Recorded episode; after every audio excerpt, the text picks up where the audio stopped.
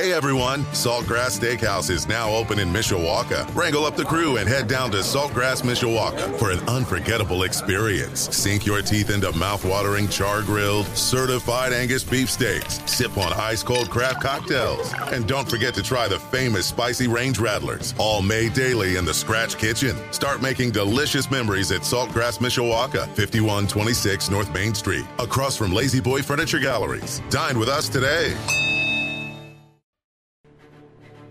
Live from our WSBT radio studios in downtown South Bend. Let's go! Come on! Ah! Welcome to Budweiser's weekday sports beat. Wow, don't blink. A lot of major intestinal fortitude going on here. On your home for Notre Dame football. Knocked down by Wooden. The game is over. The Irish is upset. Florida State. Notre Dame is number one and Notre Dame basketball. Number one ranked UCLA Bruins have been upset by the Irish of Notre Dame. Good! Arike Ogunbowale wins the national championship for Notre Dame. Plus fighting Irish hockey. They score! Jake Evans scores! Notre Dame 3.7 seconds away from a spot in the national championship game. The NFL and Major League Baseball. Oh my gracious! How about that? Sports Radio 960 WSBT, WSBTRadio.com, the free WSBT radio app. Big time onions! Now, here's your host, seven time Associated Press Broadcasting Award winner, Darren Pritchett.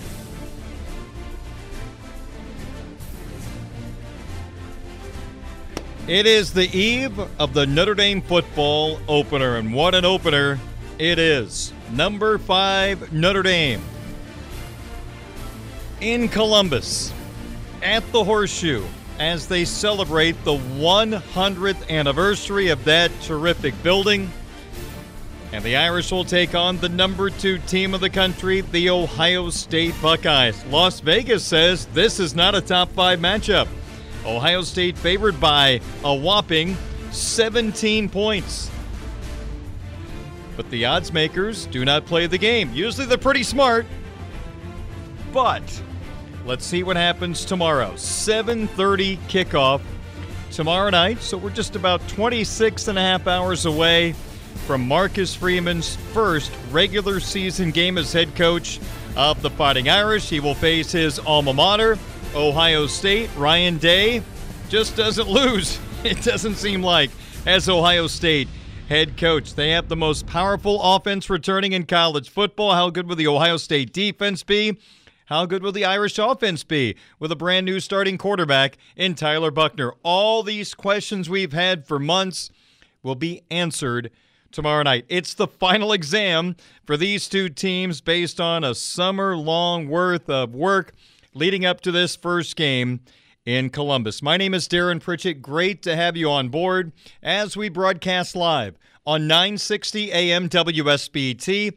We are streaming live at WSBTRadio.com, the WSBT radio app, and we're live on the Twitch app. It is 10 minutes after 5 o'clock on a sunny Friday, September the 2nd of 2022. On top of all the football talk, my head is blown right now because one month from today, I'll be calling a Notre Dame hockey game. Once football starts, everything comes at you very, very quickly in other fall and winter sports. So I've got that to look forward to, and hopefully you have that to look forward to as well.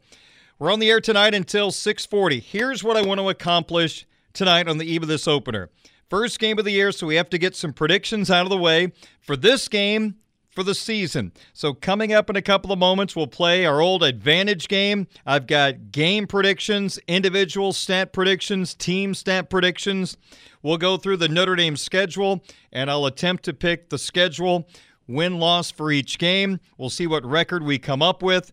Also, coming up later on this hour, the college football playoff predictions. Which four teams will make the playoff? Who wins the national championship? Now, as I mentioned that, we have received word just a few moments ago. It is now official from the college football playoff. 2026, the college football playoffs will go to 12 teams. Now, before I go any further, there is still a chance it could be implemented before that, maybe 2024. That's up to the conference commissioners and Mr. Swarbrick if they can get that accomplished. Here are the details. Again, the new format 12 teams. The six highest ranked conference champions go to the college football playoff. The other six spots go to at large team. Those are non conference champions. The top four teams in the ranking that are conference champions are seeded one through four, and they get a first round bye. So Notre Dame, as an independent, will never be number one, number two, number three, or number four.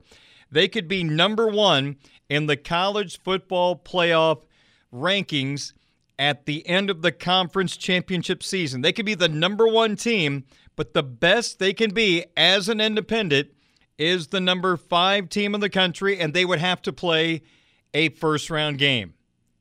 As a fan, is it worth being an independent? based on that fact? Something to ponder. So, the top four teams ranked that are conference champions, they get the first round bye. The other eight play a first round game. The first round games will be at the home of the highest seeded team, or they choose the location. So, for example, Notre Dame, the best they could be in the ranking is number five they would host a first round game as the number five or the six or the seven or the eight. 9, 10, 11, 12 go on the road for that first round game. The quarterfinals and semifinals will take place in bowl sites. So we will use bowl games to play the quarterfinals and the semis. So no home field advantage. And then you have your national championship game at the location selected way in advance. So, again, let me repeat it one more time 2026 at the latest, a 12 team college football playoff is coming. The six highest ranked conference champions are in the playoff. The six highest ranked at large teams are in the playoffs. So Notre Dame, again, could be number one in the rankings, but the best seeding they could get is number five if they stay as an independent. If they join the Big Ten, they're number one in the seeding process. They are number one in the college football playoff rankings. They would get a first round bye, and they would move on from there with a chance to go to a bowl site to play that quarterfinal round game. First round games on campuses. Again, quarterfinals, semis, bowl sites, title game at a location selected by the committee way in advance. So that's the new look college football playoff.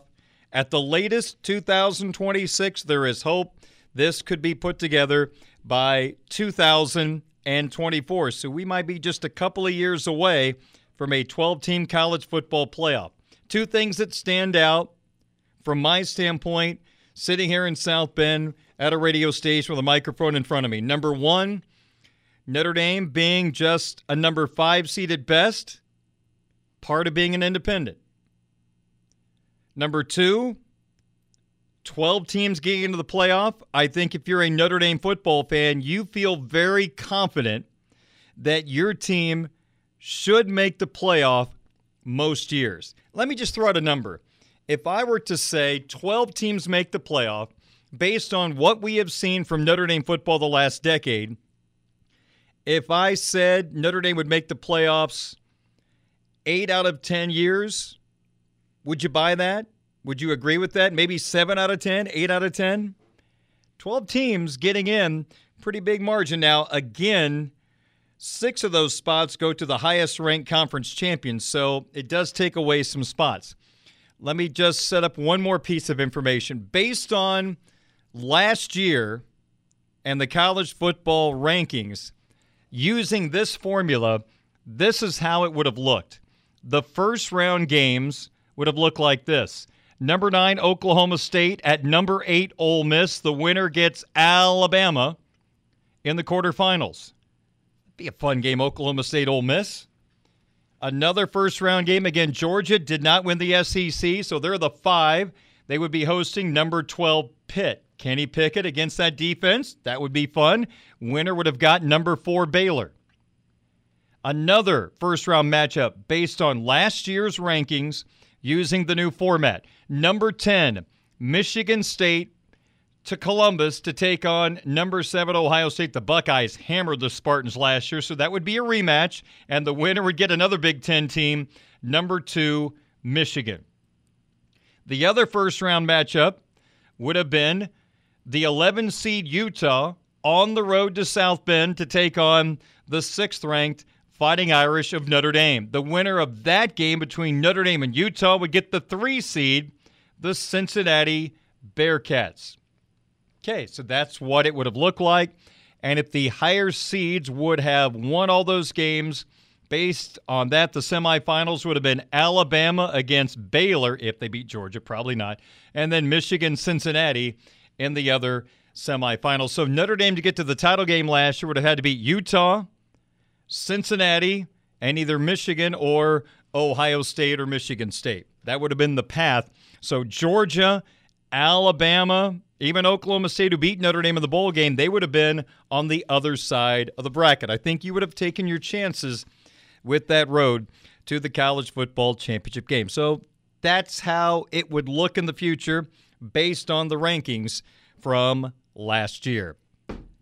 So we're going from 4 to 12, just like that. And who knows, we might go to 16 a decade or two from now. All right, let's get down to business. Notre Dame, Ohio State from the Horseshoe tomorrow night, 7:30 here on Sports Radio 960 WSBT. The first pitch and the first pitch of the night. And we are ready for the first pitch. Into the windup in his first offering. Just a bit outside. He tried the corner and missed.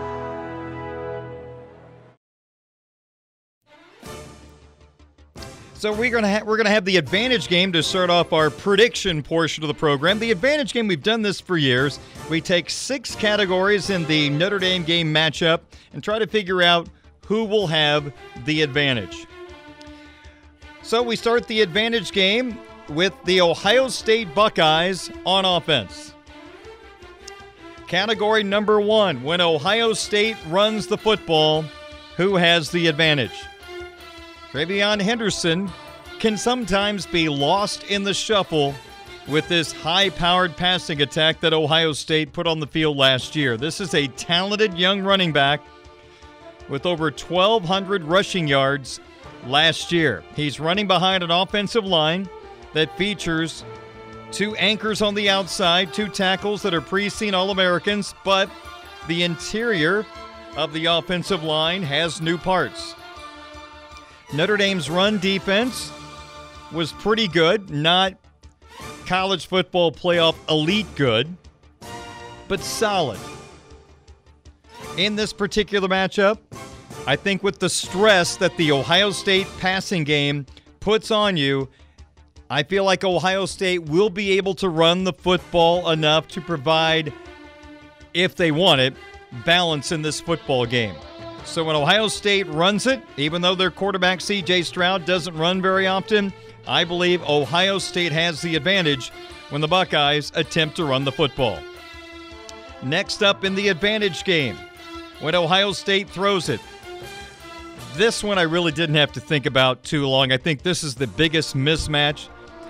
And this isn't because Notre Dame's defense I don't trust, it's just the respect I have for the Ohio State offense returnings. Smith-Njigba, Harrison Jr. among the wide receiving corps. They lost two great receivers, and it doesn't feel like they lost much. We had a guest on from Ohio State earlier in the week. He believes this group could be better than last year's, and that's saying something. A lot of pressure on Hart, Bracy, Lewis, the Irish corners. You got Brandon Joseph back there, who sure sounds like he is going to be a stud at safety, hopefully wiping out some pass plays from the safety spot. But I got to go Ohio State. CJ Stroud, 44 touchdown passes, six picks last year, completed 71% of his passes. Not bad for a first year starting quarterback last year. Next up in the advantage game, let's go to the Notre Dame offense when the Irish run the football. Who has the advantage? Ohio State, 25th in the country in run defense last year, giving up 125 yards per game. But let's put an asterisk by that. They were overpowered at times by a couple of teams, in particular, Michigan. Notre Dame has a very strong, physical offensive line. Now, what we hear out of Columbus, the defensive line is one of the most improved parts of this Buckeye football team. There's a lot of five stars. They're going to use 12 different defensive linemen, apparently. But the Irish have a weapon that will be unwrapped to the world tomorrow night, and that is sophomore Audric Estime. Got a little Jerome Bettis in him, big guy with nimble feet. Can't wait to see if he can overpower that Ohio State defense. You still have Chris Tyree, the speedy Tyree coming off the turf toe last year, injured in the spring. Let's hope he stays healthy. He might have a lot of roles in this game. Special teams, wide receiver, running back, who knows what else. I think the Irish do enough running the football to have the advantage when the Irish attempt to run it against Ohio State's defense. Next up in the advantage game when Notre Dame throws the football. Am I taking the Irish or the Buckeyes? This is difficult because it's the first game, a revamped Ohio State defense, a Notre Dame offense with a brand new quarterback from a first time starting standpoint. We've had 30 plus throws of Tyler Buchner from last year. Not a lot to go on. So this is going to be a bit of a guess. When you factor in first time starting quarterback, from the outside looking in, question marks at the wide receiver position. I think Ohio State will pin their ears back and come after Tyler Buchner. I think they're going to force him to get rid of the football quicker than he wants. They're going to try to force him into mistakes. I think Buchner's going to be really good when they move him outside the pocket, but in the pocket is where I have my concerns. I don't want to say doubts, but concerns. I need to see it. So, based on the fact Ohio State's probably going to come after him at times, and I'm not quite sure how Buchner's going to handle it, maybe he'll handle it just fine. But when you factor in a lot of young receivers, are they going to recognize blitz? Are they going to run the right route? Are they going to stop running the route they're supposed to, read the defense. If the middle linebacker blitzes, you want to fill that hole where he came from. Is that going to happen? Will that reaction be there? Will they be on the same page? Based on that, when Notre Dame throws it, I'm giving the advantage to Ohio State. Special teams, I'm going to give it a push. I need to see data. I need to see these teams in action. I'm excited to see Notre Dame's apparent more aggressive approach to special teams. Maybe it'll make a difference. Group E apparently has gotten better in fall camp, kicking field goals compared to the spring, but I'm still going to give it a push for now. And finally, intangibles Ohio State's on their home field. 100th anniversary of the Horseshoe. A lot of pomp and circumstance at the Horseshoe Saturday night. Number two team in the country, the team that's supposed to win the national title, not from the SEC. So I'm going to give the intangibles to Ohio State. They're supposed to win the game. Let's see if they pull it off. So our advantage game gives Ohio State the advantage in four categories, Notre Dame an advantage in one, and one category was a push. So, how about some game predictions for tomorrow? Let's go through a few. First off, this is more of a wagering thing, but also it factors in who wins the coin flip. It sounds like Marcus Freeman might be a defer guy. I expect Ryan Day, if he wins the coin toss, he's going to put his offense on the field right away and try to put Notre Dame's offense up against it. Try to get them down 7 0 before they take the field. So, who scores first? I'm going to say Ohio State. Who leads at halftime? I'm going to say Ohio State. Now to some individual and team numbers. Notre Dame running the football. You know, I gave them the advantage against Ohio State. I've got the Irish 27 rushes for 125 yards. That's 4.6 yards per carry. Audric Estime, in my estimation, will be the leading ball carrier. 12 carries, 55 yards, and a touchdown. Chris Tyree, eight rushes for 32 yards. When Notre Dame throws the football, I've got Tyler Buchner at 50%, 19 of 38, 227 yards, a touchdown, and an interception.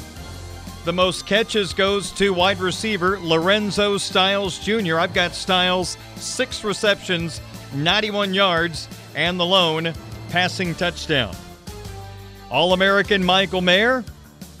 Hey, a lot of focus on him, we know it, but he's still going to come up with five catches for 49 yards. Now let's turn to Ohio State when the Buckeyes rush the football. I've got them 38 carries, 180 yards for 4.7 yards per carry.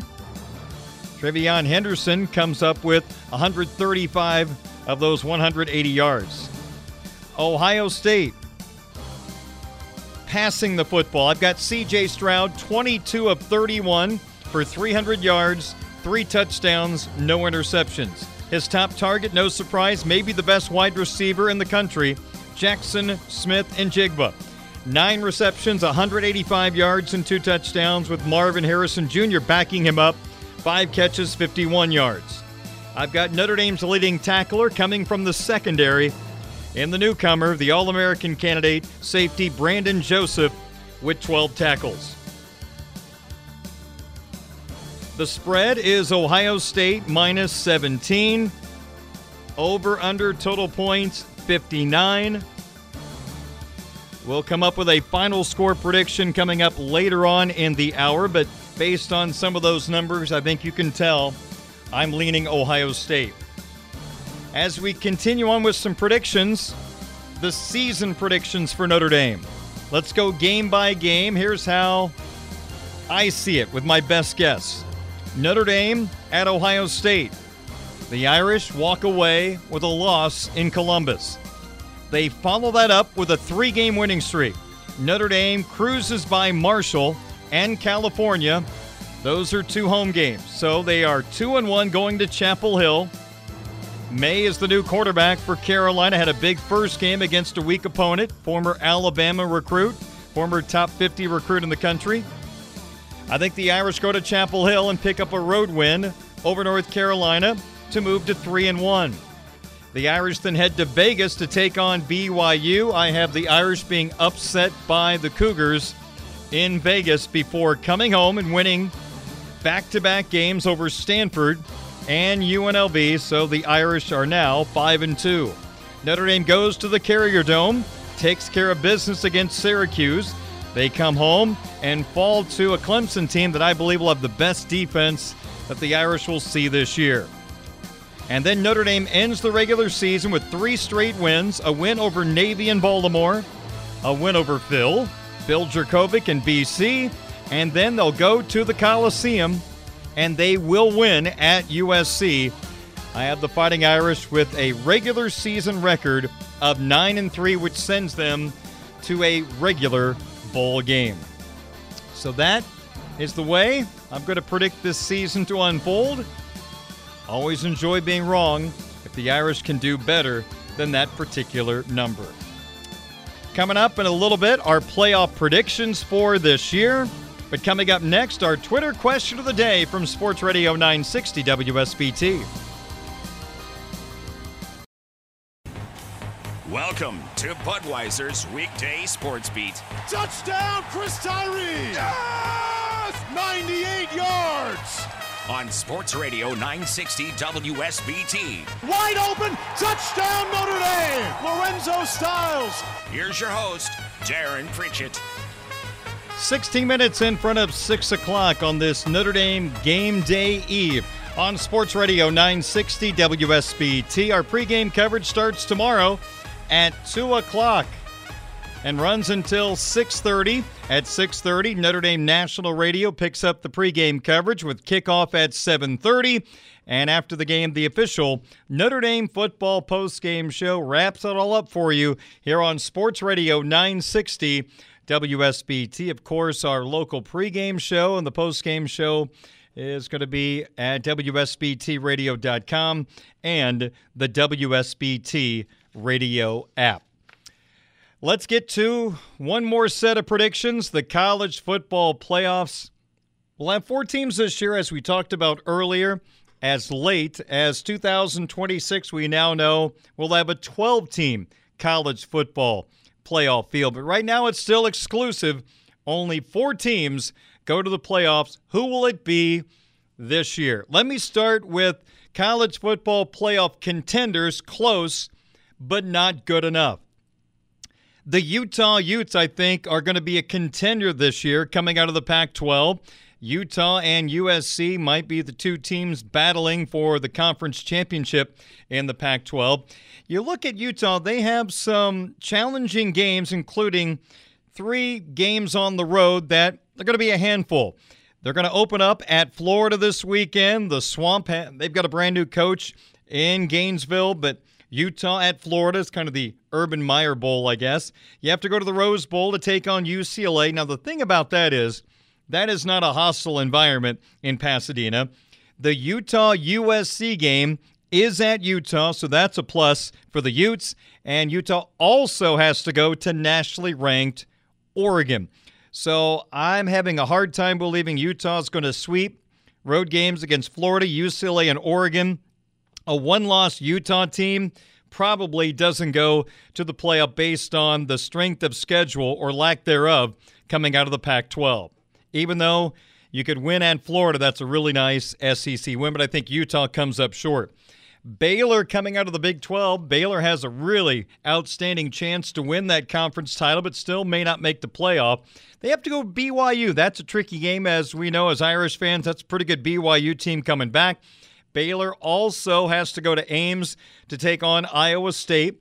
They're going to host Oklahoma State, so that's a plus, but Baylor has to go to Norman to take on Oklahoma, plus a game at Texas.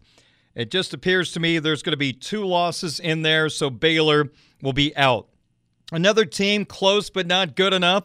I go back to Oregon. They have to take on Georgia this weekend in Atlanta on a neutral field, but neutral field in quotation marks since they're playing in Atlanta close to the Bulldog fans. Also, Oregon has to host BYU, UCLA, Utah, and a game that could be interesting at Oregon State. Oregon, good but not good enough. And the other team I want to mention that's close but not good enough for making the playoff, Texas A&M. A lot of chatter in College Station. Let's see how good they are. They play App State. That's not going to be a cakewalk. Let me tell you right now, it's going to be at A&M, but watch out there.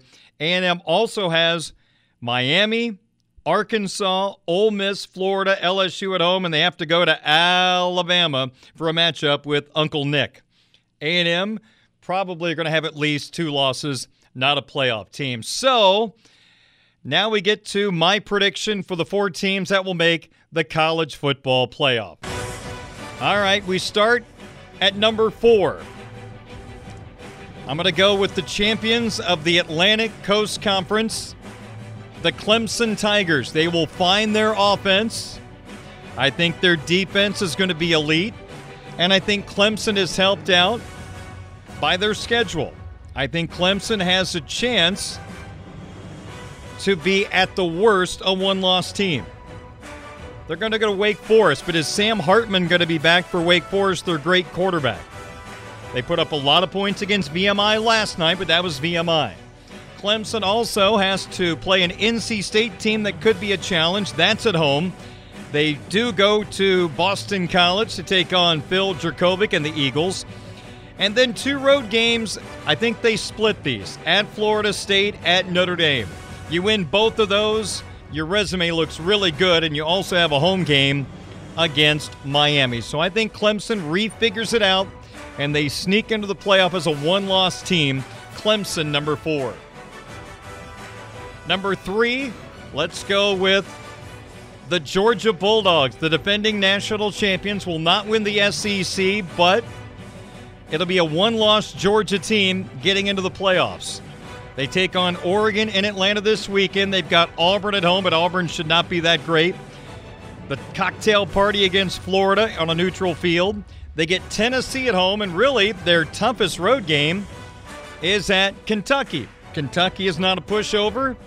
That that might be their biggest challenge away from home. So Georgia comes in at number three. All right, so now let's move along to number two in the college football playoffs. My prediction has the Big Ten champions, the Ohio State Buckeyes, in that spot. We all know about the game this Saturday against Notre Dame. Ohio State, the rest of their schedule seems manageable to me. Wisconsin at home, at Michigan State, who they thumped to last year. Penn State last night against Purdue, they're okay. I, eh. Purdue's defense horrible. The coaching was horrible down the stretch. Offensive play calling, trying to milk that victory. I don't know. Purdue fans love Jeff Brohm. I I've never been on the bandwagon. And O'Connell, for being such a weapon on offense, 50% passing against Penn State, not good enough. I'm, Penn State's okay, but I. Ugh. And then they'll beat Michigan at the horseshoe. So I think Ohio State, good chance if they beat Notre Dame, will go undefeated into a number two ranking into the college football playoff. And my prediction for the number one seed, the Alabama Crimson Tide, this is their best team in five or six years. They've got a tough schedule. I mean, there are some challenges. They can lose and still get in. Now, of course, if they lose in the regular season, they have to beat somebody in the SEC title game, likely Georgia, to get in. But I think Alabama, if they stay healthy, they're going to be an absolute handful at Texas, at Arkansas, at Tennessee, at LSU, at Ole Miss. I mean, that's five challenging road games. They get Texas A&M at home and the Iron Bowl against their friends from Auburn will be in Tuscaloosa. So I've got number four Clemson against number one Alabama in a semifinal, with the Crimson Tide rolling to a double digit victory over Clemson. Number three, Georgia taking on number two, Ohio State. I've got the Buckeyes advancing past the Bulldogs into the title game. And the national champions for 2022, Uncle Nick. Sweet home Alabama, the Alabama Crimson Tide again. I think this is their best team in a few years. If they've got their offensive line figured out, that was a problem last year. I think they're going to be an absolute juggernaut this year, despite kind of a fun schedule this year. This is going to be interesting with Texas, Arkansas, Tennessee, LSU, and Ole Miss on the road. LSU, why am I putting them on the list? They're going to cruise by LSU. They're poorly coached, right? They've got no coaching down there in Baton Rouge. 552. Budweiser's weekday sports beat on Sports Radio 960 WSBT. One question, five answers. This is the My Five Questions of the Day on Sports Radio 960 WSBT. I'm Darren Pritchett at 557. Today's question the top five ways I believe the Notre Dame Ohio State game will play out tomorrow night in Columbus, 7:30 kick on WSBT Radio. Ladies and gentlemen, this is number five. Tyler Buchner will be forced to throw the ball more in the second half than you would want. I expect the Buckeyes to have the lead at halftime and Notre Dame in the second half. You can't totally leave your game plan right away early in the third quarter. You want to run the football as best you can, but if you're down by, let's say, 10, 14 points late third quarter, the complexion of the offensive play calling will change, and we'll be able to see what Tyler Buchner can do in a spot where throwing the football down the field, making big plays, is going to be vital to help this team get back into the ball game. At Virginia Tech last year, he was in there most of the game, and then Coan replaced him when they had to throw it. Four. Number four, Notre Dame will run the football, I think, very solidly in this ball game. In my predictions early on in the hour, I had the Irish 27 carries for 125 yards, 4.6 yards per carry. I think Audric Estime most rushing attempts, most rushing yards in the ball game. I think Chris Tyree is going to be a vital part of the offense, but not used just as a running back in this ball game. I'm just kind of curious to see how Ohio State handles the big guy Estime if he gets the number of carries that I think he will in tomorrow's game. Okay, okay. Uh, number three. The five ways the Notre Dame Ohio State game will play out, in my opinion. Number three, Ohio State's defense is surprisingly more improved than I first thought possible this summer. If the intel is correct that that defensive line for Ohio State is a whole lot better, then that changes the look of the Buckeye defense. They got overpowered last year at times. Notre Dame can do that to an opposition with that offensive line. So if the intel is right, that defensive line is better, that's going to make that entire defense, I think, better and further along in their transition under new defensive coordinator Jim Knowles. Number two.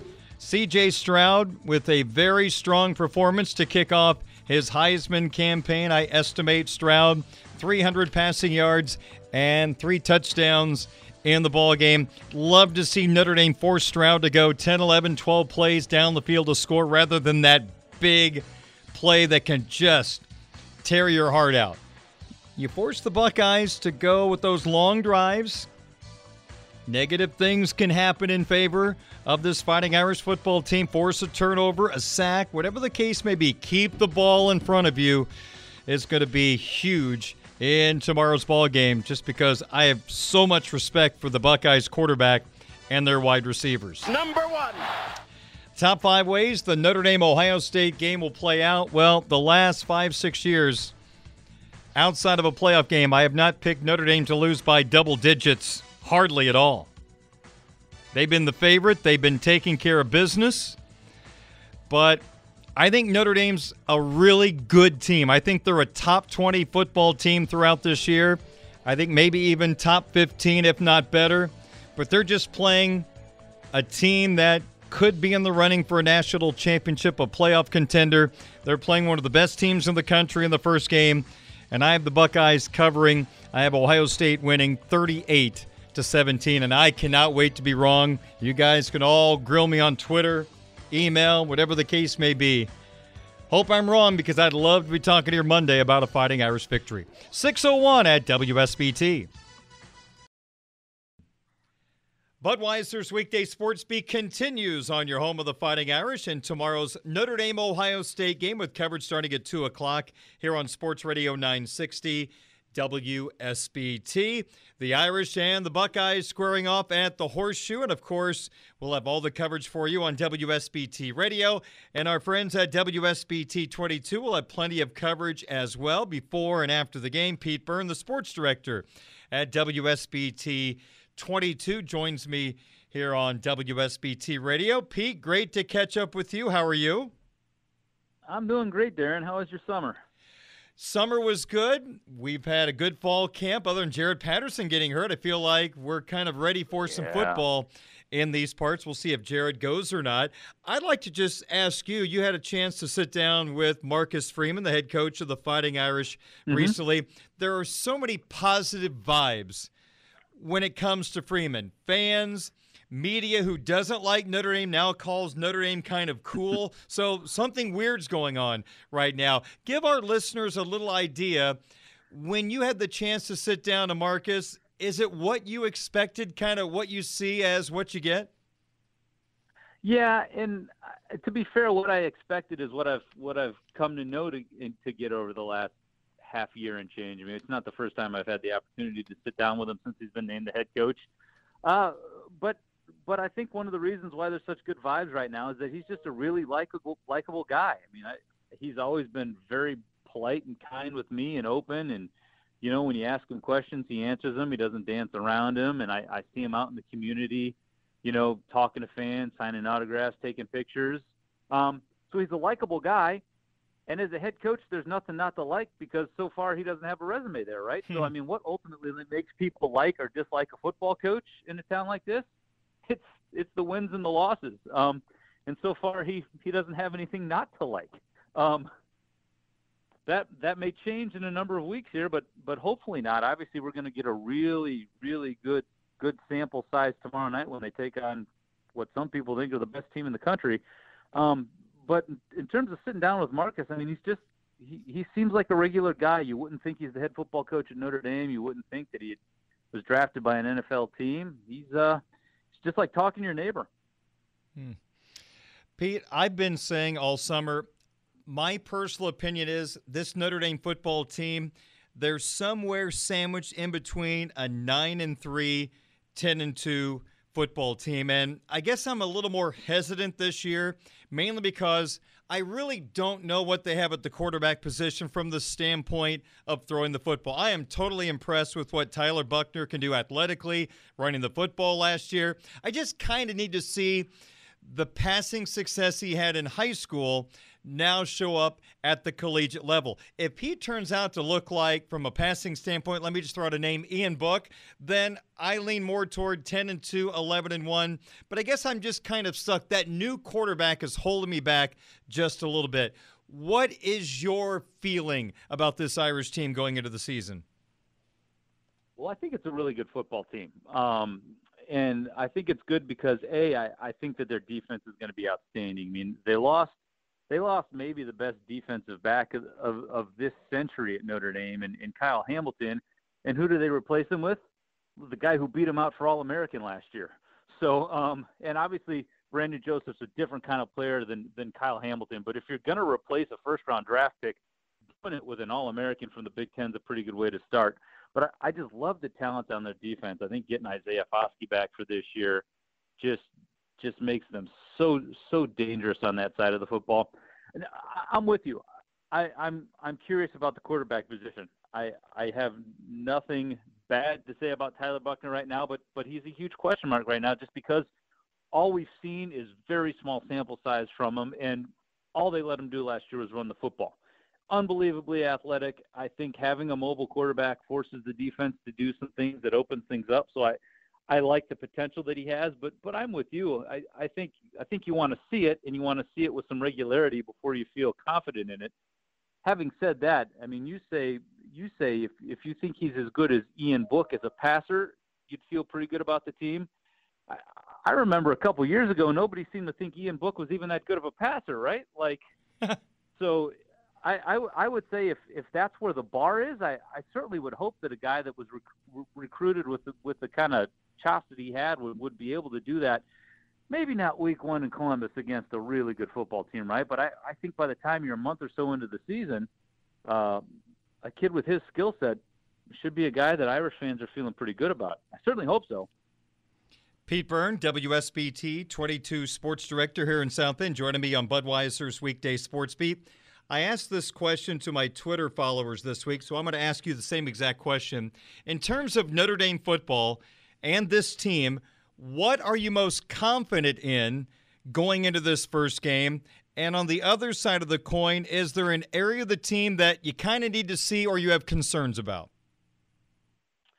Uh, I'll start with what I need to see first because for me it's it's obvious and it's it's it's catching the football if your last name isn't Mayer, right? Like, I, do they have some dudes that that can change the game on the outside at wide receiver? Um, I, I know they've got some guys with some speed, they've got some guys with some size, but they're all they're all they're all really unproven, and they're young. So um, I, I that's that's my big concern is do they have anybody other than Mike Mayer that they can throw the ball to?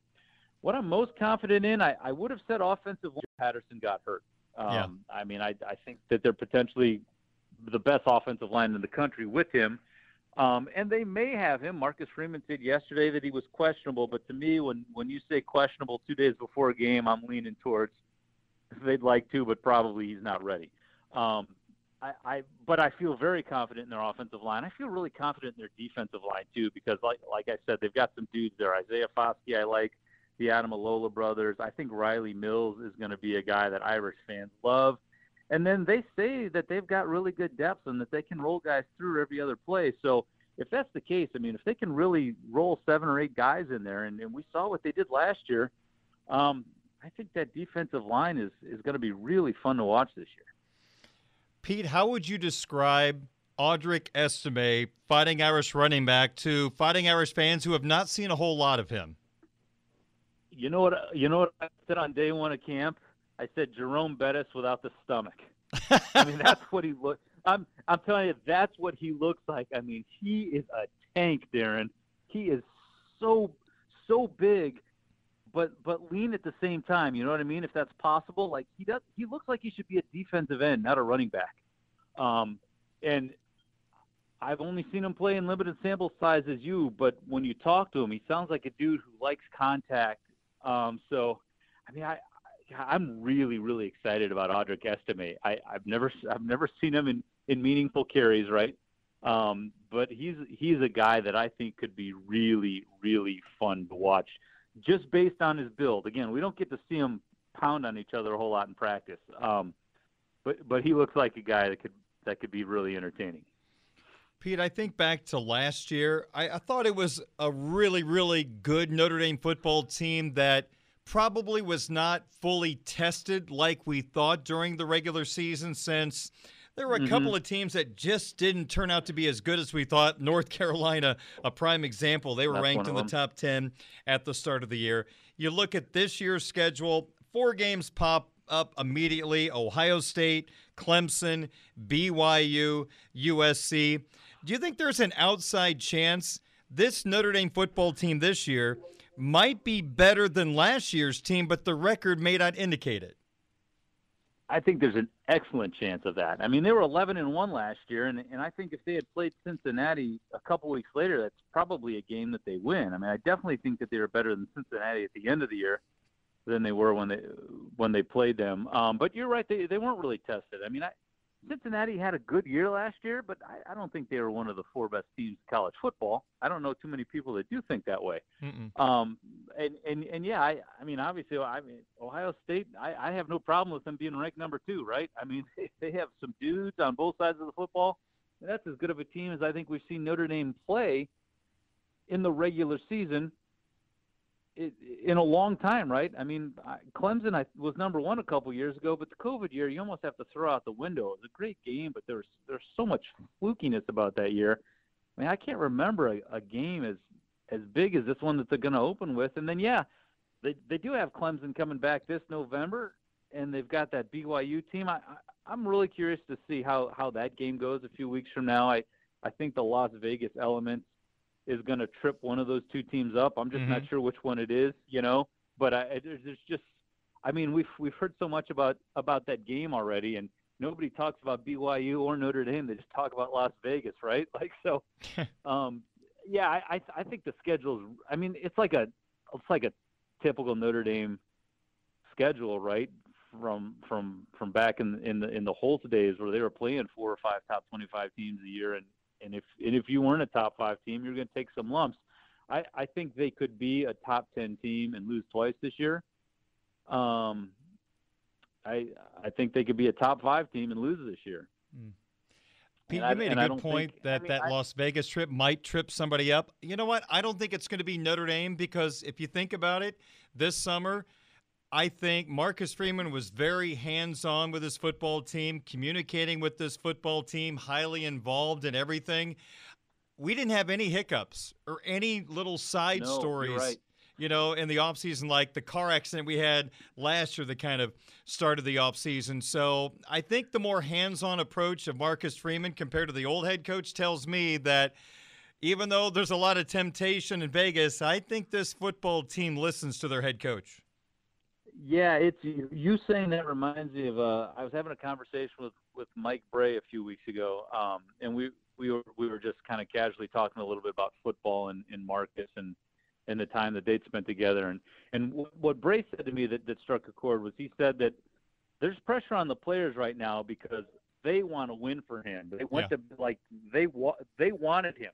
They got what they wanted, and it was him. And now that puts pressure on them to perform to like kind of validate you know what they stood up for all those months ago. And so you're right, a team that that is that invested probably doesn't probably doesn't make the silly the silly kind of off field mistakes. And and like you mentioned, we haven't seen it. So I, I'm I'm interested to see if, if that if that shows on the football field, right? Like that that the fact that they're so invested in this and in him changes changes how it looks on Saturdays.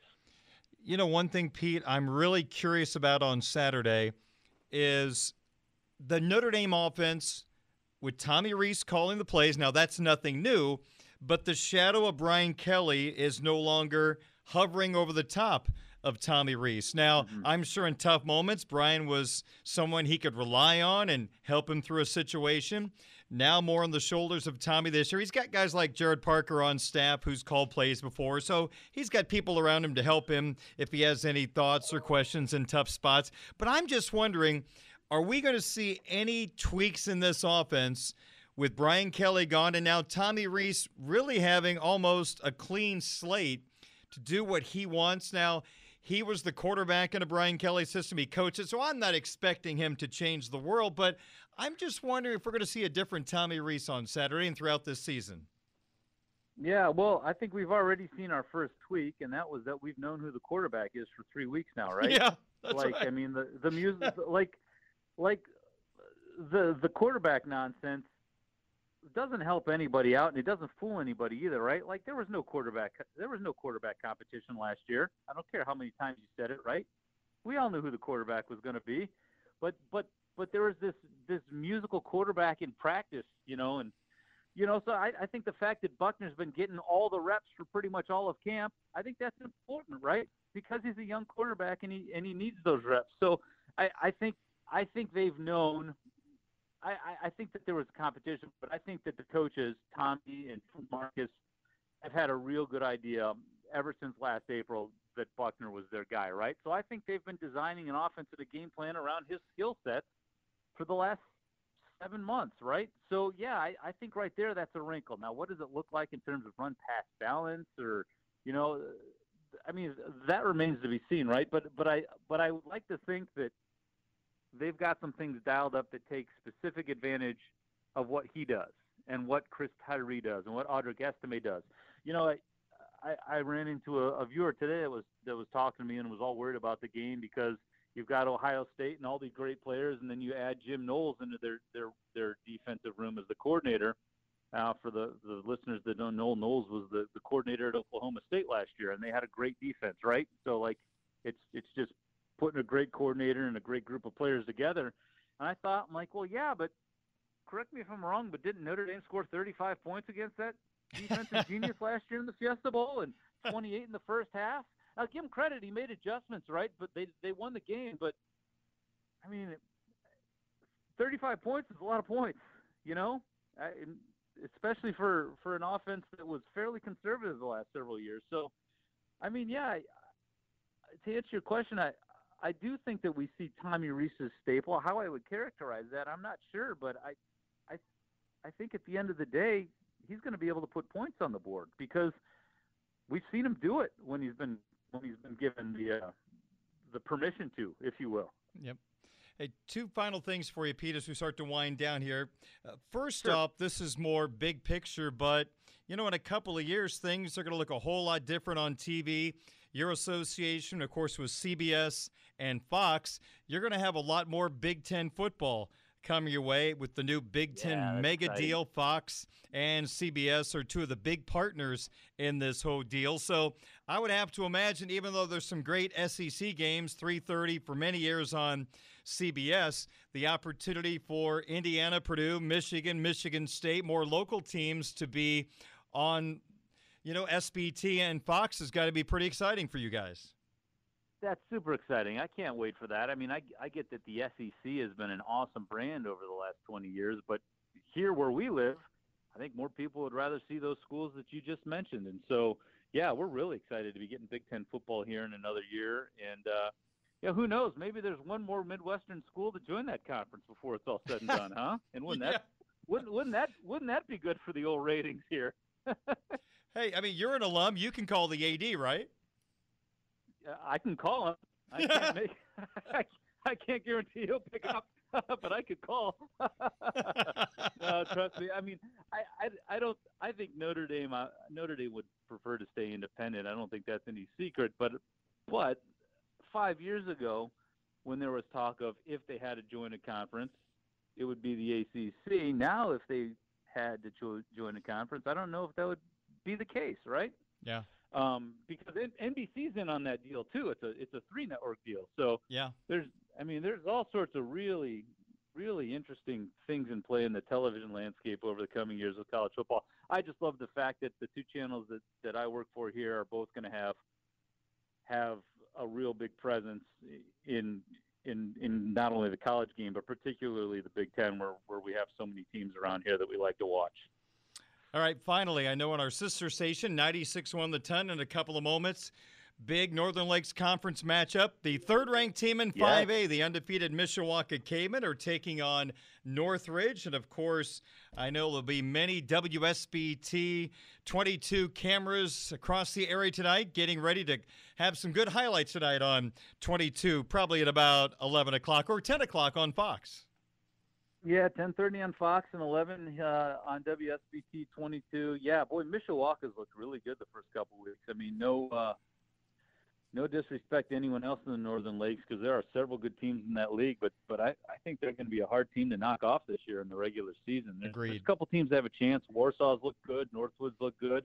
Northwoods has a good team, but but I'm telling you, when when, when Mishawaka has it rolling, I mean they I mean they they have really laid it on couple of couple of pretty good football teams I think so far. Um, so I, I like what Kinder's done. But yeah, we're we're gonna have that game with Northridge tonight. Uh,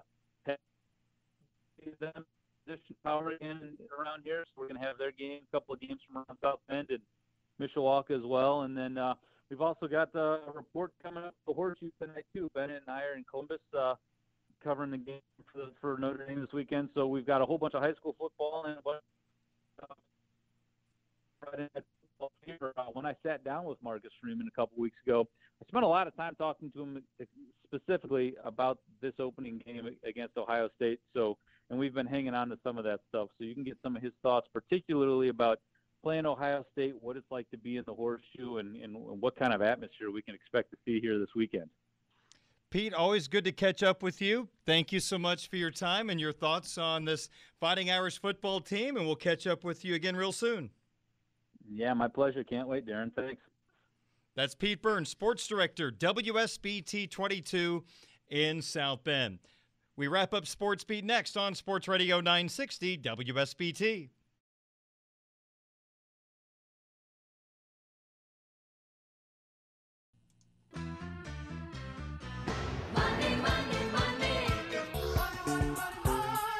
Show me the money.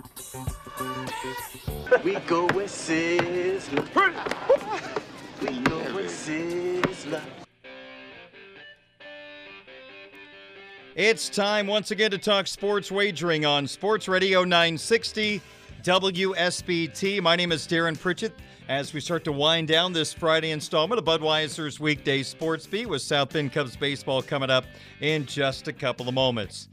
Well, it's fair to say this has been one of the worst weeks I've had since I rejoined Budweiser's weekday sports beat in late May. This is just one of those weeks the picks are not going to work out. And last night we had some tough, tough losses. So let's go ahead and recap what happened last night. We start with Purdue and Penn State in West Lafayette. I took the Boilermakers plus three and a half. Lost by the hook, 35 to 31 as Penn State picked up the victory with a last minute touchdown. Pittsburgh and West Virginia, the backyard brawl. I took Pittsburgh minus seven and a half. Lost by the hook. Common theme last night, eh? 38 31, Pittsburgh won, but I came up a half a point short for a second consecutive game last night. Welcome to the college football season, Darren. Two hook losses last night. Major League Baseball actually went a little better. The Red Sox scored two in the eighth and four in the ninth to rally to beat the Rangers 9 8. I had the Red Sox on the money line at minus 105, so we really dodged a bullet there. I almost feel like we deserved that after those hook losses in college football. And this one turned out great. Spencer Strider, the rookie right handed pitcher for the Atlanta Braves, I had him over seven and a half strikeouts against the Rockies at minus 110. He had 16 strikeouts last night. So we went two and two last evening. For the week, we are four, seven, and one. So if we can sweep tonight's picks, we end up over 500 for the week. And for the year now, 122, 99, and 2. Here come the four suggestions for tonight. We've got all college football, and these are games covering the weekend. We start with tonight. The Fighting Illini of Illinois taking on Indiana down in Bloomington. And the Fighting Illini coming off a 38 6 win over Wyoming last weekend. Chase Brown, one of the best running backs in the Big Ten, over 100 yards against the Cowboys.